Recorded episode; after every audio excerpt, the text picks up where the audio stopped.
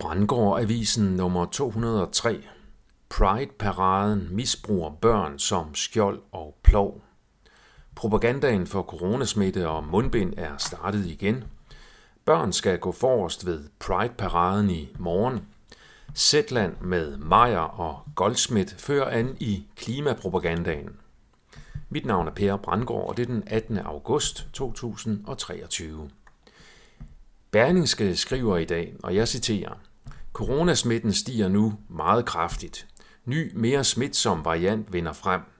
Spildevandsmålinger, smittetal og indlæggelser går nu kun i én retning, viser tal fra SSI. Citat slut. Artiklen er skrevet af Flemming Sten Pedersen, og den er fuldstændig renset for kritik af den herskende fortælling om corona. Det er igen SSI, anført af Tyra Grove Krause, der leder den nye propagandabølge. Steigan skriver, og jeg citerer, Efteråret er på vej, og snart er det tid til nyt masketyrani. Citat slut.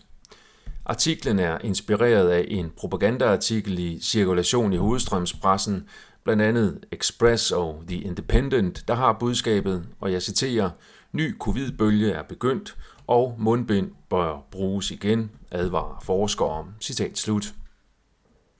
Zetlands chefredaktør Lea Meyer Korsgaard går nu i front med propaganda og lobbyisme for en af de andre store magtbærende fortællinger, klimaet.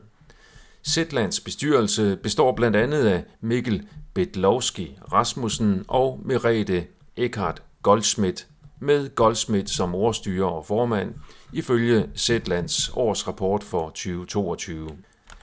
Zetland modtog godt 3 millioner kroner i propagandastøtte, officielt kendt som mediestøtte, fra regeringen i 2022.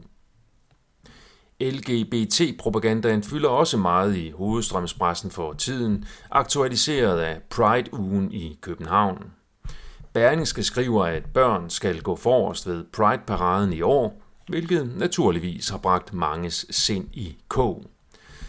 Paraden starter ved Frederiksberg Rådhus kl. 13.00 i morgen lørdag.